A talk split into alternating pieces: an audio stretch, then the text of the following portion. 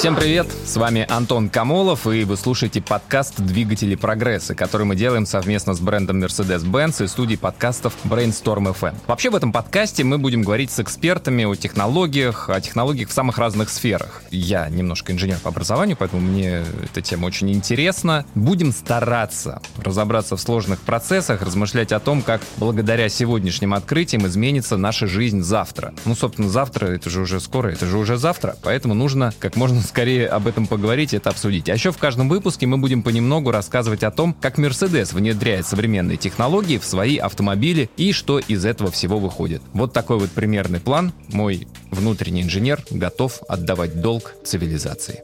Поехали.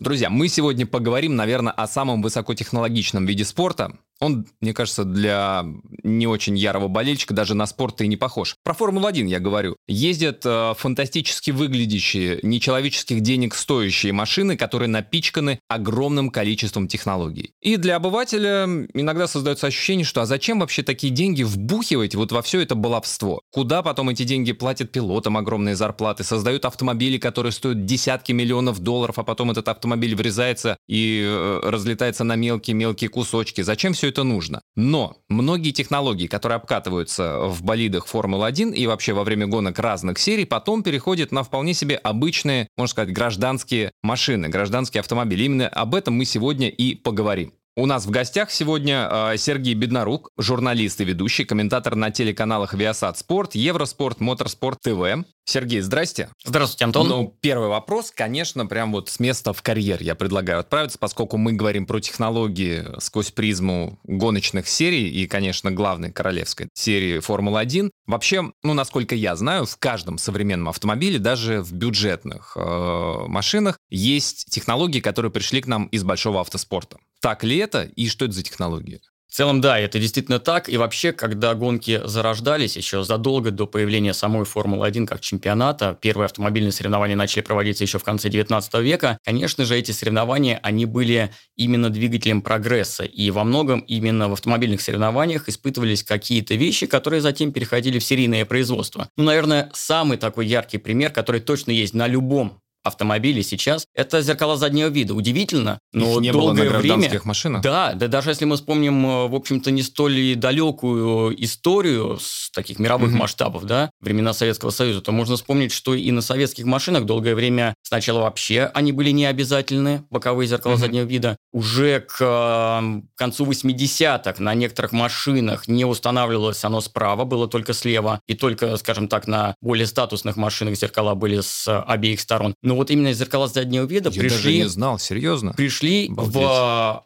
обычные машины ага. именно из автоспорта. Впервые зеркало заднего вида было использовано именно в автогонках. Это произошло еще в 1911 году на американской гонке 500 миль Индианаполиса. Что любопытно... Так... Это которая по кругу Да, гоняет, совершенно по овалу, верно, да? по овалу, ага. да. И тогда, в те времена, в этих соревнованиях выступали э, экипажи из двух человек. Был пилот, гонщик, и рядом с ним был механик, который в случае чего мог Я машину думал, штурман починить. показывал. Не, штурман где это врали, повернуть. да. Здесь э, только повороты налево, здесь это не требуется. Да, здесь с точки зрения понимания, куда Ага. ехать, все просто на овале в Индианаполисе. Ну, этот человек мог прийти на помощь, если нужно было починить машину, и плюс он крутил головой по сторонам и как раз помогал гонщику оценивать ситуацию, которая происходит позади. А вот в 2011 году один пилот решил поехать в одиночку, и он придумал как раз вот это зеркало заднего вида, которое впоследствии перешло на серийную технику, и сейчас без этого, естественно, мы вообще не можем представить себе вождение автомобиля, ведь так? Это правда. У меня как-то раз во дворе давно уже снесли зеркала оба. Добрые, прекрасные, наверное, соседи или проходящие мимо люди, как без рук. То есть только в этот момент ты понимаешь, насколько это комфортно и насколько помогает тебе наблюдать, а, в принципе, за дорогой. А если говорить, да, зеркала удивительно, но даже не представлял, что это пришло из автоспорта. Если говорить о том, за что любят автоспорт, мощные двигатели. А вообще, в принципе, можно ли повторить технологии двигателей больших гоночных серий, формулических в том числе, да, а, в гражданском, ну, назовем так, гражданском автомобилестроении? И это как раз э, то, что сейчас и происходит во многом, именно с точки зрения двигателей, потому что мы знаем, что сейчас все автомобилестроение идет к пути экологичности, перехода на либо электробатареи, либо гибриды, которые уже используются. И вот эти технологии сейчас, по большому счету, в Формуле 1-то и обкатываются. Потому что еще с 2009 года в Формуле 1 используется так называемая система KERS. Это рекуперация, рекуперация. кинетической угу. энергии, которая накапливается на торможениях и затем расходуется при разгонах. А с 2014 года был сделан шаг еще вперед, и сейчас в Формуле 1 используются двигатели, в которых э, так называемая система ERS, то есть буковка К отпала, угу. поскольку сейчас это комбинация, э, скажем так, двух систем. Это накапливание кинетической энергии на торможениях и плюс еще накапливание тепловой энергии за счет э, выхлопных газов. А, от газов. Я да. думаю, тоже на торможении разогреваются же колодки, там двигатель. Это другое. Это именно угу. от газов, да, угу. в турбомоторах. И вот если э, первая технология именно с кинетической энергией накапливания на торможениях, она уже используется в серийных автомобилях, так называемых гибридах, то вот э, накапливание... Она, она используется так же, как и в гонках, то есть нажимаешь на кнопку, так пиу в точку. Ну, по большому счету, это автоматизировано, я думаю, ага. в, естественно, серийной современной техники, поскольку если Формуле 1, да, это была система, которая, особенно когда она стала использоваться, сначала это был элемент э, повышения интереса к борьбе, чтобы угу. была вот эта дополнительная Там, мощность, было ограничение сколько раз. Именно это, так, да, да именно ага. так, да, это вот как раз было, когда это вводилось. А вот что касается накапливания э, тепловой энергии, это вот технологии, которые сейчас начинают постепенно испытываться, и в частности компания Mercedes-Benz, которая угу. успешно выступает в Формуле 1, во многом как раз благодаря своим наработкам в гонках Гран-при, сейчас начинают уже эту технологию применять и на своих серийных автомобилях. И я думаю, что за этим как раз, наверное, ближайшее будущее, если говорить о переходе технологий из Формулы-1, из автоспорта на обычные серийные автомобили. А почему, кстати, вот электродвигатели, которые, в принципе, сейчас уже используются повсеместно, и э, в машинах в некоторых там комбинированные, да, есть бензиновые или дизельные двигатели, и отдельно на каждое колесо устанавливают небольшой электромоторчик, который на начальной стадии разгоняет машину очень хорошо. В формуле это не делают Формуле 1, потому что это запрещено регламентом? Совершенно верно. Вообще любая гоночная серия и Формула-1 как вершина автоспорта тем более очень сильно зажата в технический регламент. И задача инженеров как раз в рамках регламента искать возможности для э, совершенствования. Естественно,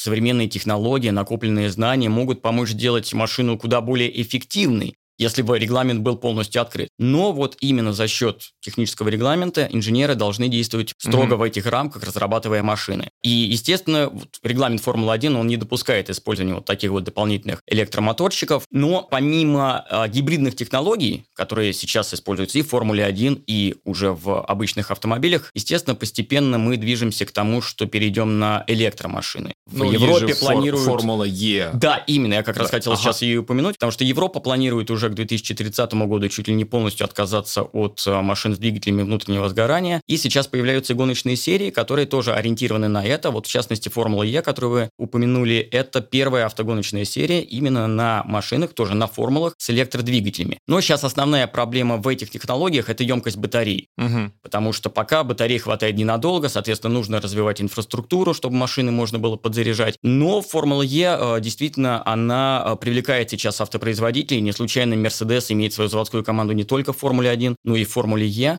потому что для автопроизводителей это важно, и тоже там они, разрабатывая электродвигатели, работают с вот этими новыми технологиями, и эти знания могут применять при создании серийных автомобилей. А как думаете, а почему Формула Е, она же существует уже, ну, не один год. Я, наверное, года 4 или 5 был... Даже чуть э- больше. Этап, не-не, был этап да, в Москве, да, около верно. Кремля. Да. И вот я там присутствую, забавный звук, звучат автомобили совсем иначе. Как троллейбусы.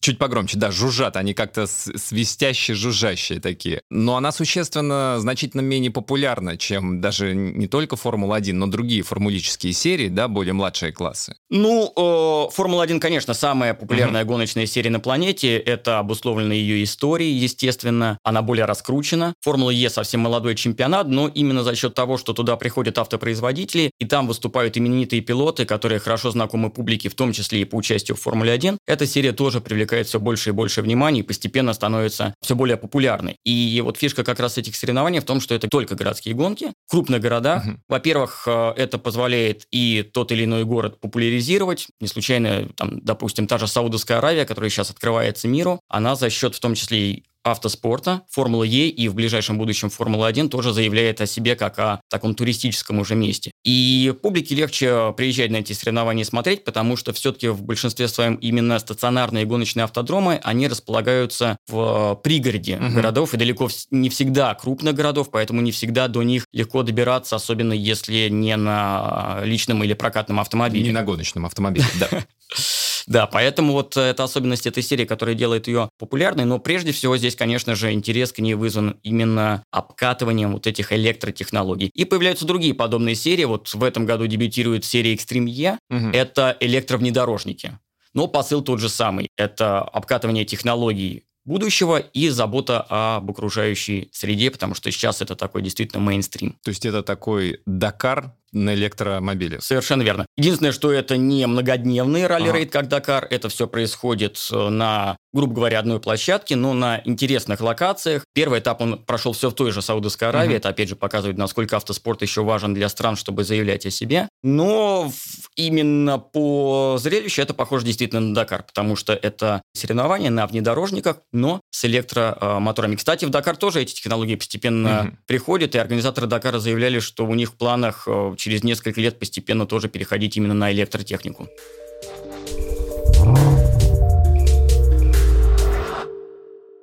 Сергей, а вообще, в принципе, а, успешный пилот, опытный пилот, он будет успешным в любых сериях? Вот он пересаживается, условно говоря, из Формулы-1 в электрическую там Формулу Е, или потом переходит в раллийный какой-то формат, другие совсем принципиально даже автомобили. Он все равно будет успешным, или там скиллы какие-то есть, которые вот специфические? В принципе, у каждой гоночной серии, даже если это одна дисциплина, если мы берем именно кольцевые автогонки, в любом случае у каждой серии, конечно же, свои нюансы, свои тонкости. Но, как говорится, талантливый человек талантлив во всем, и, конечно же, быстрый э, гонщик, он сумеет приспособиться к каким-то изменениям. И немало есть примеров, когда из Формулы-1 пилоты переходили в другие серии и там добивались успехов, или наоборот, не добивались успехов. И наоборот, именитые гонщики, создавшие себе успешную карьеру, например, в том же Индикаре, да, это mm-hmm. вот такой заокеанский аналог Формулы-1, как раз гонка 500 миль Индианаполис упомянутая, является частью Индикар это, по на овалах. А, Везде, нет, у них нет? трассы разные. разные у них есть и а. овалы, и трассы вот так называемые европейского типа или дорожные, городские. Так mm. что на овалах в основном проходит другая американская серия, NASCAR. Там а, машины да, стилизованные наверное, под кузовные да. автомобили. Mm-hmm. Вот у них практически только овалы. Хотя есть несколько исключений, но в основном гонки на овалах Почему проходят. против часовой? Э, это, скажем так, наверное, заложено традицией. А в потому... южном полушарии по часовой, как вода? А что самое интересное, несмотря на то, что овалы считаются чисто американскими трассами,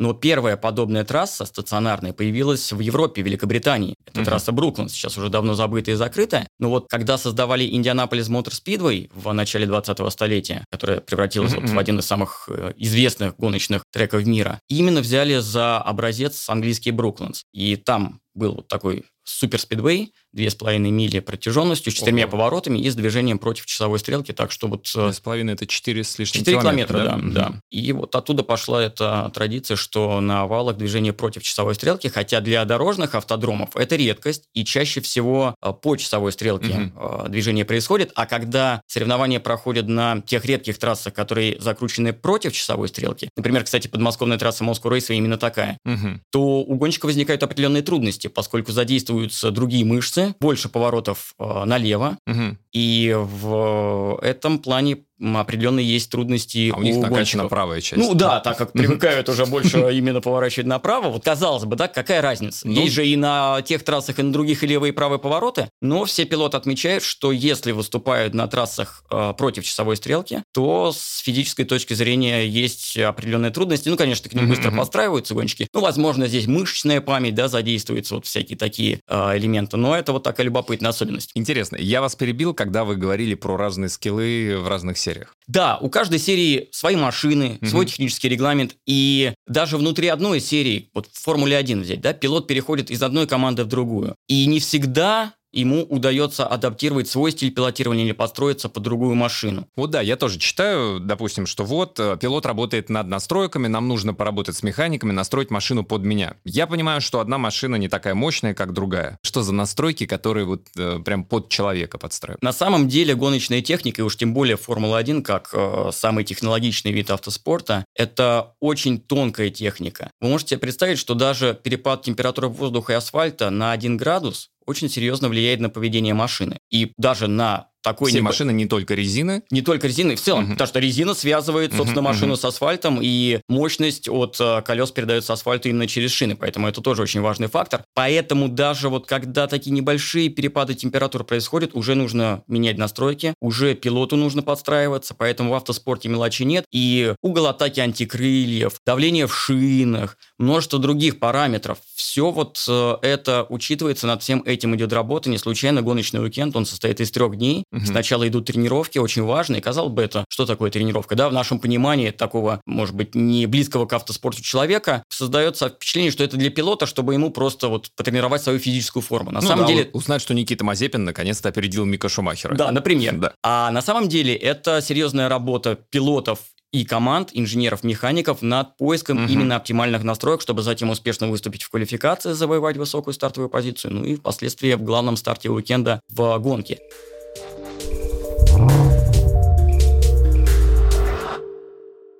А если говорить про технологии, да, которые из формулы приходят в гражданское автомобилестроение, как бы это странно не звучало, производители резины, производители шин, они что-то тоже вот тестируют в гонках и потом э, привносят для обычных автомобилей? Безусловно, да, для производителей компонентов, будь то шинные компании или, например, компании, которые занимаются горюче-смазочными материалами, топливом, маслами, это тоже полигон для испытаний. Это не только для них хороший маркетинговый инструмент, коим сейчас является, конечно, Формула-1 и все топовые гоночные чемпионаты, но это еще и полигон для технологий. Конечно же, такие компании тоже какие-то новинки, там, если говорить о шинных фирмах, то это вот резиновые смеси, каучук, конечно, тоже все это испытывают именно в первую очередь на гонках, а затем эти технологии могут применять и в, на обычных машинах. И то же самое касается, например, бензина, топлива, э, Мгм. масел.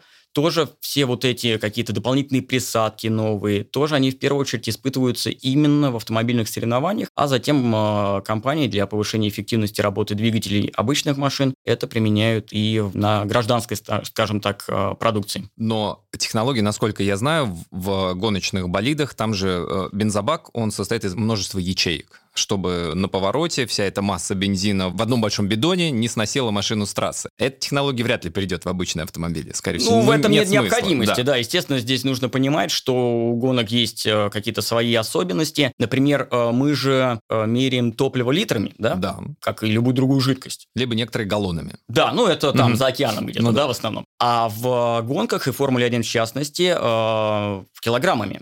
Потому что так точнее Мгм. и так э, удобнее, собственно, именно общую массу автомобиля вычислять. Да, там же есть ограничения э, у болида по массе, и эта масса включает топливо Да. и включает э, гонщика, Да. пилота. Соответственно, чем ниже плотность топлива или масла, тем проще сэкономить вес. Совершенно понимаю, верно. И то же самое касается и самих атлетов, спортсменов, гонщиков. Чем они легче, тем лучше. да? Мгм. Поэтому все... Невысокие, поджарые. Да, все пилоты в основном, если мы посмотрим, это не очень действительно высокие, но при этом одни из лучших атлетов по физической выносливости в мире вообще Мгм. среди всех видов спорта. Но им действительно нужно очень внимательно следить за своей массой, массой тела и в том числе за мышечной массой. Да, очень важна мышцы шеи в гонках, потому что это серьезные перегрузки, особенно если говорить о гонках формул. Но при этом э, пилот не может себе позволить стать бодибилдером, потому Мгм. что это отразится негативно да, на массе тела. А чем легче пилот, тем лучше. Даже если сумма веса автомобиля с э, технической жидкостью и пилота позволяет уложиться в минимальную Норматив. массу, да, Мгм. норматив. Тем не менее, все равно все команды заинтересованы в том, чтобы это значение было меньше. Поскольку в этом случае можно в автомобиле расположить балласт, дополнительные там, титановые пластины, Так. которые можно расположить так, как это лучше для баланса автомобиля. М. И за счет этого получить решающее преимущество. А Поэтому в нужный все момент сбросить балласт. нет. Такое, кстати, в истории Формулы-1 было, когда одна команда подобным образом попыталась смухлевать. Было это еще в первой половине 80-х годов, когда на последнем пидстопе команда производила дозаправку водой. Мгм. Казалось бы, просто это такая вот э, мера долить воду в двигатель, но вместе с водой поступали в бак специальную емкость свинцовые шарики. Мгм. И таким образом получалось, что на протяжении большей части гонки машина весила меньше, чем это было положено регламенту, но за счет вот этой добавки этими свинцовыми шариками после финиша, когда проходит техническая инспекция, машина весила как нужно. Это вскрылось, и в итоге команду сняли с чемпионата и лишили всех завоеванных очков и регалий. Ну вот действительно такой Шарики. эпизод был даже в Формуле 1. Гремели в бензобаке А. Там долгая была история. Соперники, конечно, ага. прежде всего обратили внимание, узнали об этом, и, в общем, началась вот такая вот подковерная игра.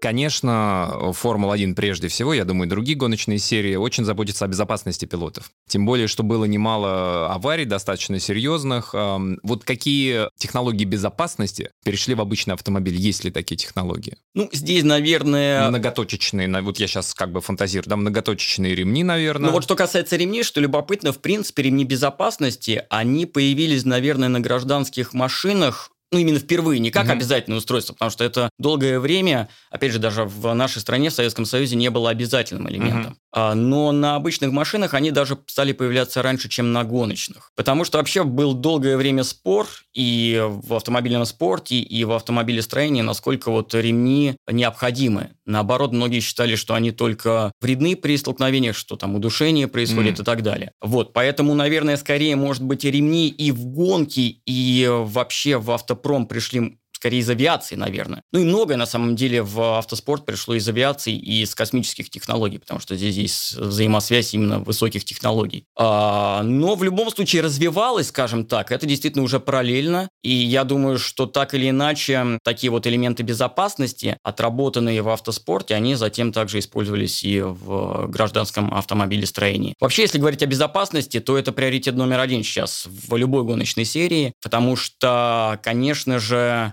автоспорт, он всегда был связан с риском. Но то, что есть сейчас, не сравнить с тем, что было, ну, даже еще два десятка лет назад. Сейчас ниже риск. Сейчас риск, конечно, ниже, потому ну, что да. Международная автомобильная федерация, Формула-1 и все другие чемпионаты, они в первую очередь думают о снижении риска. И в Формуле-1 э, вот этот эм, серьезное развитие борьбы за безопасность началось э, после трагической аварии Сцена. вымыли сцены, да, в 94 году. Именно тогда ФИА очень серьезно озаботилась повышением безопасности. И до этого, конечно же, работа в этом плане велась. И в любом случае машины начала 90-х, они были гораздо безопаснее, чем автомобили, которые выступали на заре Формулы-1 в 50-е, 60-е, 70-е годы. Но именно с 94 -го года началась очень серьезная работа. Были внедрены э, новые системы безопасности. Сначала вокруг шеи пилота появился такой ошейник, угу. потому что раньше можно было даже увидеть, как плечи гонщика в кокпите, где он находится, в формульной машине, они виднелись, они угу, торчали угу. наружу. Сейчас пилот находится вот в таком защитном воротнике. Появилась система Ханс, это такой ошейник, который крепится к шлему и в случае удара помогает избежать резкого толчка вперед головы и избежать э,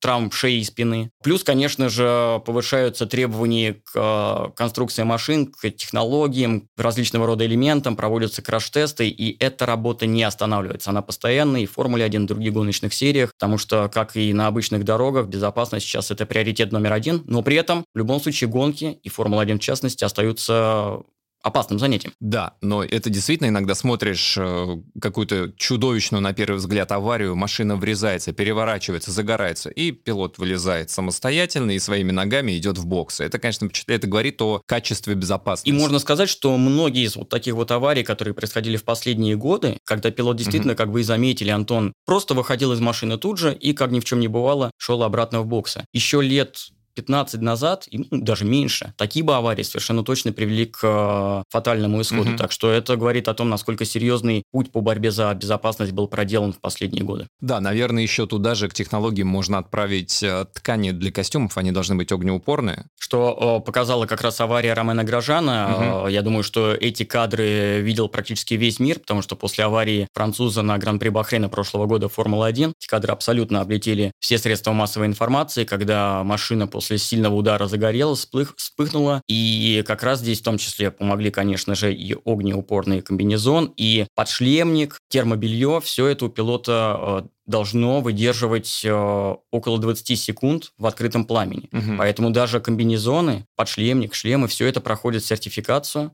Формуле 1 и в других гоночных сериях, и все это должно соответствовать этим высоким стандартам. И еще одна новинка, которая появилась на машинах Формулы 1 относительно недавно, буквально пару лет назад, это так называемая система Gallo, которая предотвращает пилота от получения травмы головы. Это такой нимб. А это разве не... А, который над головой. Да, над ага. головой именно. Многие критиковали эту систему, потому что она несколько, ну, скажем, может быть, с эстетической точки зрения портит вид, привычный вид э, гоночных формул. Но вот эта система уже себя не раз зарекомендовала, в том числе и в аварии с горожаном, потому что его машина влетела в металлический рельс безопасности и буквально расколола его э, надвое, и часть э, кокпита оказалась под этим рельсом безопасности, и как раз вот этот НИМ, вот это защитное mm-hmm. устройство из сверхпрочных материалов, оно уберегло голову пилота от получения травмы, потому что в открытых машинах, в машинах с открытыми колесами, именно голова гонщика, пускай он находится и в шлеме, но тем не менее это самое уязвимое место, потому что, собственно, ничем оно не защищено. Заключительный вопрос по поводу технологий, которые из формулы приходят в обычную жизнь. Мы поговорили, из обычной жизни придут технологии, вот про компьютер мы говорили. Когда придет автопилот, когда включил ты круиз-контроль и по трассе себе шпаришь спокойно, просто иногда поворотники включаешь. Я очень надеюсь, что вот это точно в автоспорт не придет, и все-таки э, все будет зависеть от того, кто находится за рулем. Ведь чисто теоретически... Теоретически такое уже произошло на самом деле. Уже были попытки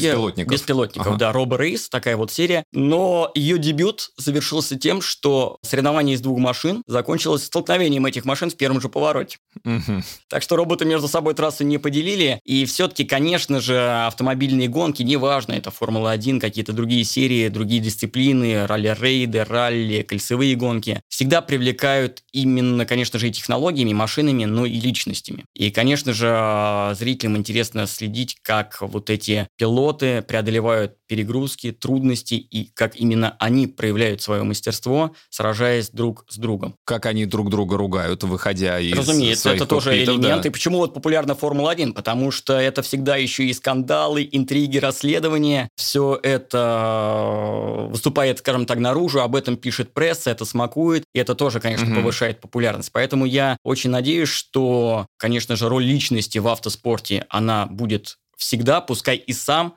автоспорт будет меняться с учетом меняющихся технологий, с учетом заботы об экологичности. Кстати, стоит отметить, что Формула-1 вот в плане работы за экологию хоть и не собирается пока что переходить, как Формула Е, на электромоторы, электробатареи, да, но уже в 2023 году, уже достаточно скоро, планируется переход на биотопливо mm. с э, биотехнологиями, топливо, которое производится из э, биоматериалов, и из значительно меньше вредных выбросов. Продукции, да. Угу. А к 30 году Формула-1 вообще планирует стать... Водородной? Водородная? Нет, не водородный, но они заявляют этот, скажем так, э, безопасный, э, нейтральный с точки зрения углеродных выбросов. И вот первый шаг к этому – это как раз э, более экологичное топливо, которое должно появиться совсем скоро. И здесь тоже как раз, я думаю, будет взаимосвязь, причем в обе стороны, как раз и между гоночными угу. технологиями, и технологиями, которые используются в обычных машинах. Сергей, спасибо большое. Спасибо вам. Мне кажется, сегодня был отличный выпуск. Поговорили, посмотрели на технологии, на гонки с журналистской и с гоночной, с пилотской точки зрения. Я надеюсь, что вам понравилось. Если понравилось, друзья, оставляйте комментарии, ставьте нам лайки, ставьте сердечки, в зависимости от платформы, на которой вы нас слушаете. Ну и, конечно, рассказывайте своим друзьям о нас. Это важно для нас и поможет нам придумать интересные темы и приглашать классных гостей. До новых встреч, пока!